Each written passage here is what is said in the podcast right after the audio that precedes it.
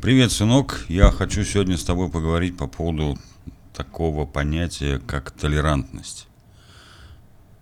Почему-то в последнее время толерантность превратилась в толерастность.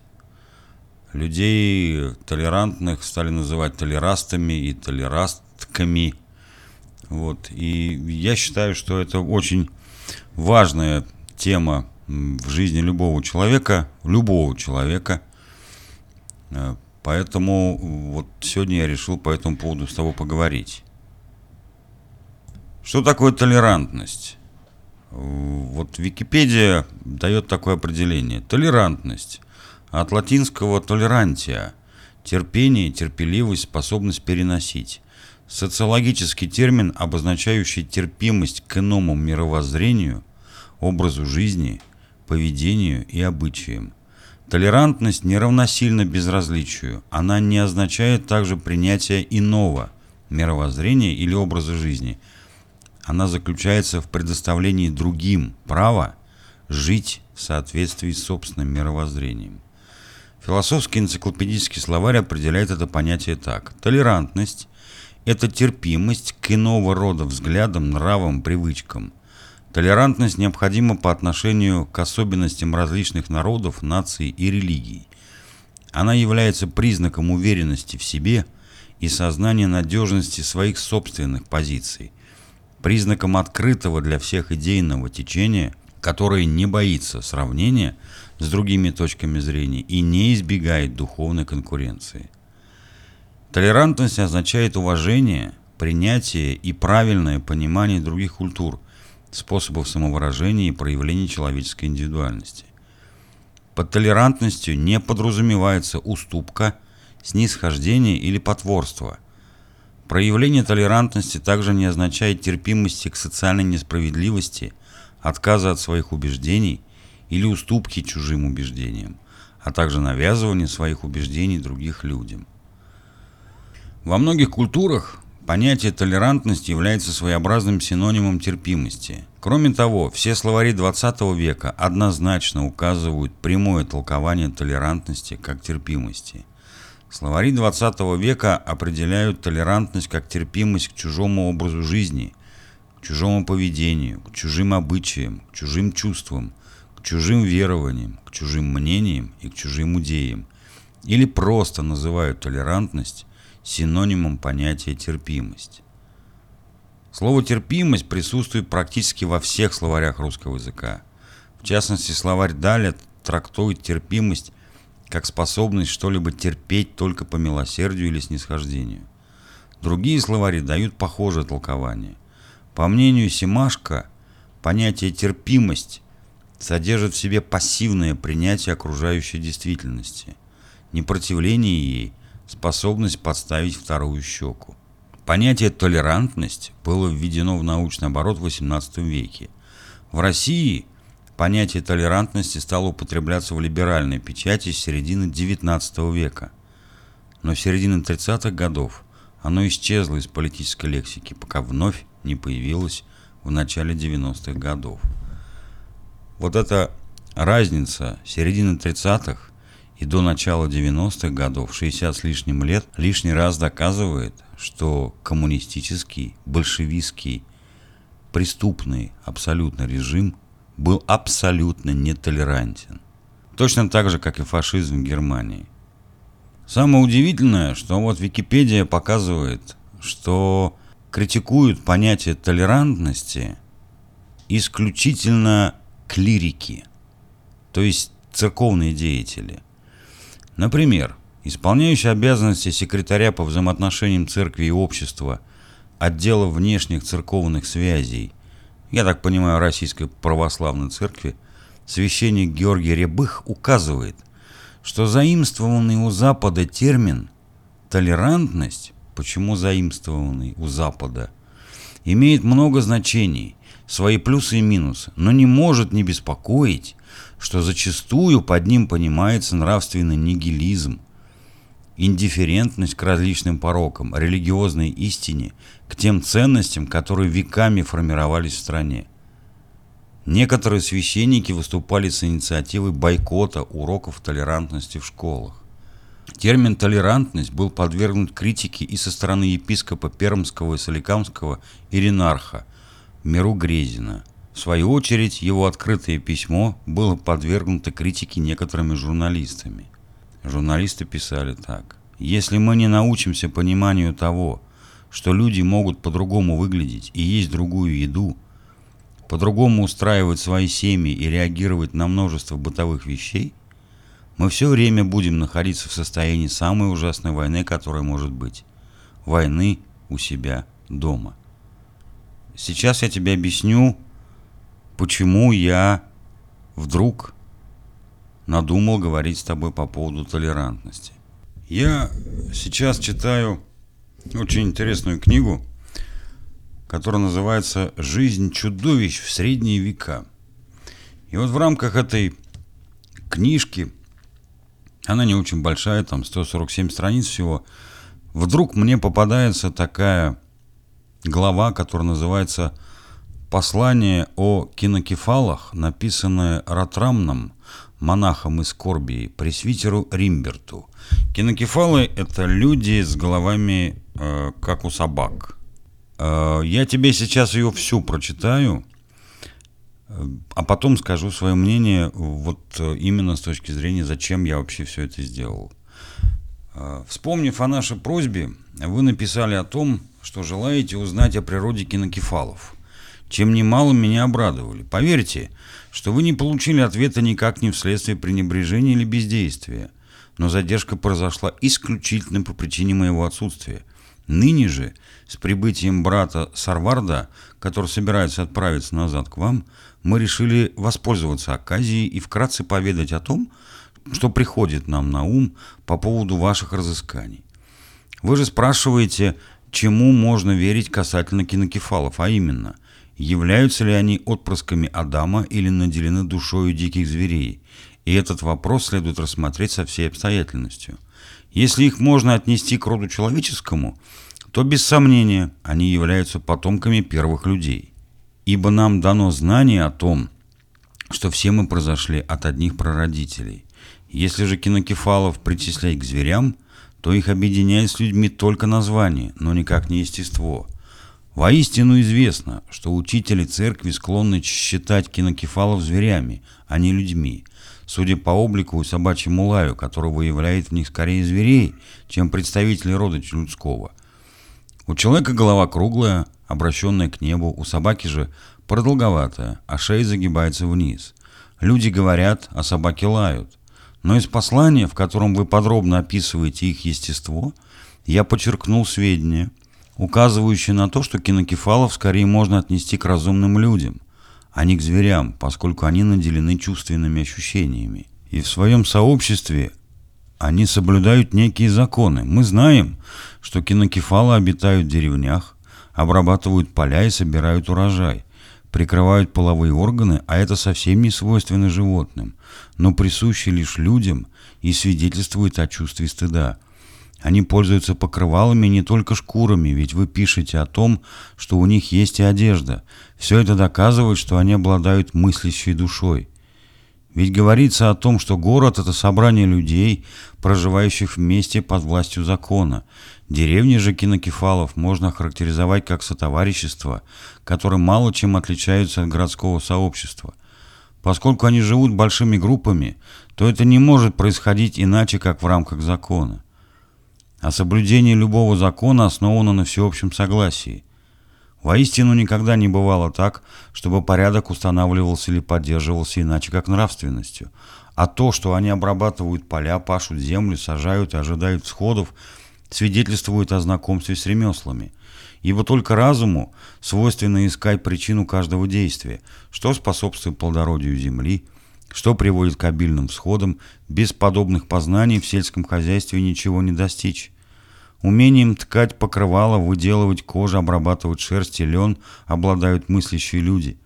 Без владения ремеслами тут не справиться, а освоить секреты ремесла может только разумное создание. Прикрывать срам – это признак чистоты, к которой стремятся лишь те, кто способен судить о разнице между чистотой и безобразным. Перед постыдным будет краснеть тот, кто имеет некое представление о нравственном. Все это свойственно мыслящей душе, и только лишенный разума станет отрицать очевидное. Они не видели бы различия между чистым и нечистым, не обладали бы познаниями в ремеслах, не стремились бы к сохранению закона, мира и согласия, если бы не были наделены рассудительностью и врожденной остротой ума. Поскольку вы сообщаете, что видели у кинокефалов и то, и другое, и третье, то тем самым подтверждается наличие у них сознания. Ведь исключительно разум отличает человека от зверей, и так как они обладают тем, о чем мы говорим, то их следовало бы скорее отнести не к зверям, а к людям. Весомым аргументом в пользу этого суждения является книга о мученичестве святого Христофора. В ней говорится о том, что он сам происходил из рода человеческого. Его жизнь и мученическая смерть осенены многими добродетелями, как утверждается в этой книге. По вдохновению свыше он удостоился принять таинство крещения и обрел свое призвание так, словно дождь пролился на него из облака на небесах. И в это верит. Народная молва утверждает много такого, что позволяет считать данное племя людьми, обладающими разумом.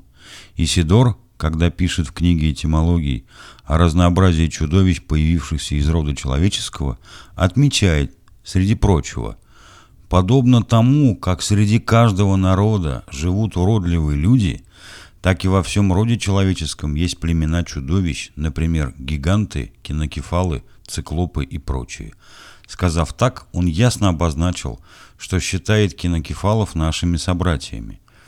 Подобно тому, как в каждом народе встречаются люди, которые, как кажется, родились на свет вопреки законам естества, например, двуглавые, трехрукие, карлики, гермафродиты или андрогины и многие другие, живущие на самом деле не вопреки законам природы, но выполняющие свое предназначение, ибо законы природы установлены Господом Точно так же среди всего рода человеческого естественным образом существуют те, которые считаются уродливыми созданиями.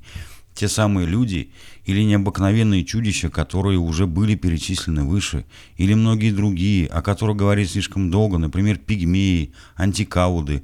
У одних размер тела едва достигает локтя, у других ступни вывернуты назад, а на ногах по 8 пальцев – гипподы – люди, сочетающие человеческий облик с конскими ногами. Макробии, которые почти вдвое выше людей. В Индии есть племя женщин, зачинающих в 5 лет и живущих не дольше 8, а также многие другие, существование которых с трудом верится. И хотя утверждают, будто они ведут свое происхождение от рода человеческого, однако не вдруг и не сейчас мы узнали, что они наделены рациональным человеческим разумом – Почти никто не сомневается, что гиганты, упомянутые здесь, это люди, родившиеся от людей. В подтверждение этому мы не можем не сослаться и на авторитет священного писания. Кому же причислить кинокефалов? В данном случае ответ не вызовет разногласий, поскольку нельзя подвергать сомнению то, что пишется о святом Христофоре, а также что толкует о нем народная молва. Однако из этих слов и заключений не следует, что всякий родившийся от человека является человеком и наделен разумом.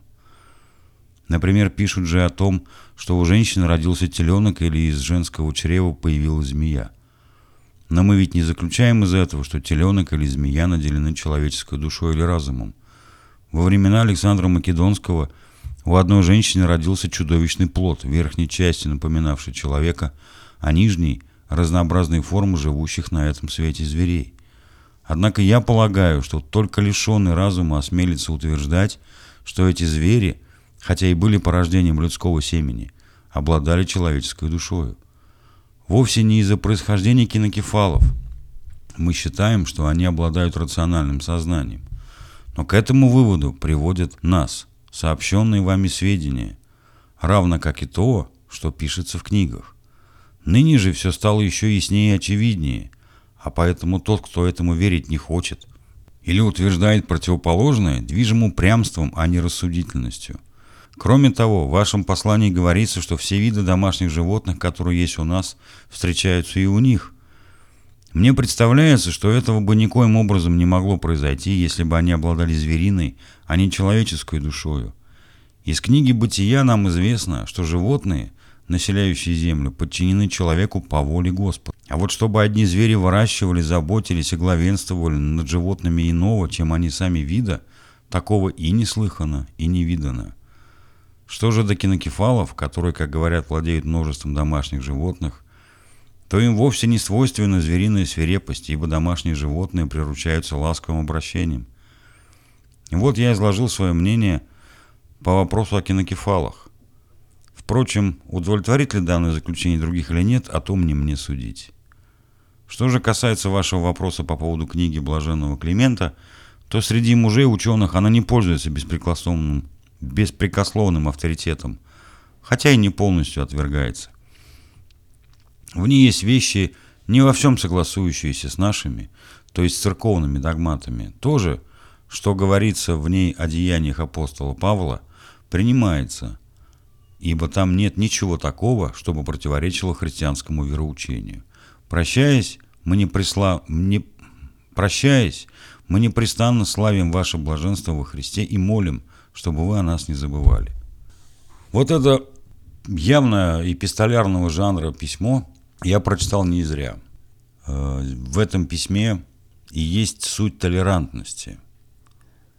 Причем она касается, в принципе, отношений к жизни, к, в жизни в социуме, то есть вот между людьми. Я еще раз вот этот кусочек сейчас тебе зачитаю. Сказав так, он ясно обозначил, что считает кинокефалов нашими собратьями. Подобно тому, как в каждом народе встречаются люди, которые, как кажется, родились на свет вопреки законам естества, живущие на самом деле не вопреки законам природы, но выполняющие свое предназначение – ибо законы природы установлены Господом, точно так же среди всего рода человеческого естественным образом существуют те, которые считаются уродливыми сознаниями, те самые люди или необыкновенные чудища, которые уже были перечислены выше. Понимаешь, момент какой? Кто не с нами, тот против нас. То попадают под горячую руку евреи, то, вот на сегодняшний день, чем-то провинились представители сообщества ЛГБТ. ЛГБТ что? Лесбиянки, гомосексуалисты, бисексуалы и транссексуалы. Это разумные существа, рожденные от людей. Это люди, люди. У них есть такое же сознание, как и у всех остальных, которые не входят в число э, вот этих людей, которые там, которые не входят в число ЛГ... Э, представителей ЛГБТ. Евреи точно такие же люди, как и немцы. Украинцы точно такие же люди, как и русские. Татары, крымские, точно такие же люди, как и турки. Негры точно такие же люди, как и белые. Только цвет кожи у них другой, но чем-то они отличаются от нас, от белых или мы от них отличаемся. Это не нам судить. Почему одни черные, другие желтые, третьи красные, четвертые белые? Так получилось, так Господь задумал. Но мы все люди, мы все рождены от других людей. И ни в коем случае, никогда нельзя оценивать другого человека по цвету кожи, по разрезу глаз, по его сексуальной ориентации, по его отношению к жизни, по его отношению к религии. Кто-то поклоняется языческим богам, кто-то поклоняется единому Богу, Отцу, э, кто-то поклоняется его детям, его пророкам, да. Мало того, кто-то, как в том анекдоте, чем отличаются евреи, христиане и мусульмане евреи шепчут свои, свои молитвы в стену, христиане в пол, а мусульмане в небо. Вот и вся разница. Понимаешь? И вести себя так, как будто бы ты выше, чем кто-то другой, какие-то другие люди, что они какие-то ущербные, какие-то иноагенты. Ну, на мой взгляд, это как раз и есть проявление э, нетолерантности, а вот там, где проходит эта граница, терпимый, нетерпимый, вот в этом месте начинается фашизм. Потому что вся идея фашизма, она построена на главенстве некой арийской расы. Не нации, расы. Что люди некоторые по рождению почему-то выше, чем все остальные. Целая канцелярия была у Гитлера, которая делила людей по их расовому принадлежности, по их расовой принадлежности. Правда, я ничего не слышал у них про негров, хотя э, фашисты немецкие воевали в, в Африке, да, Ромель там э, гнал всех. Но он там больше, по большей части воевал с арабами. Вот. Э, я думаю, что воевал он с ними не, не с точки зрения какой-то религиозной или расовой, расового превосходства, а именно с точки зрения каких-то экономических, военных, стратегических задач. Да? Э, и, и, и вот эта вся история, она базируется на вот я белый, ты черный, но как только мы включаем режим БЛМ, Black Lives Matter, да, так, так происходит все с точностью наоборот.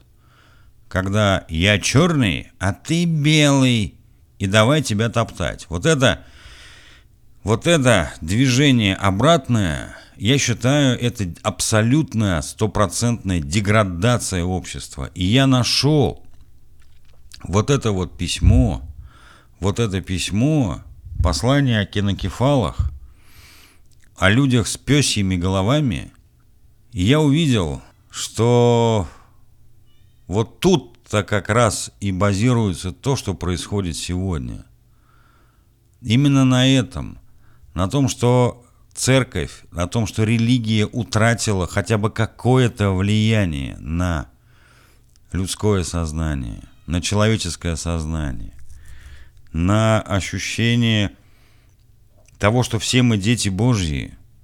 И ни в коем случае, никогда, никак нельзя говорить, что гомосексуалист хуже, чем гетеросексуалист. Он просто другой. Он другой. И то, что он другой, никоим образом никому не дает права убивать его, издеваться над ним или гнать его куда-то в шею каким-то образом его унижать. Не дает. У него есть мама и папа, точно такие же, как и у всех остальных. Он не появился ниоткуда. Вот. Он никуда не уйдет просто так. Он умрет точно так же, как обычный человек, и похоронит его точно так же, как обычного человека. Понимаешь? Поэтому, пожалуйста,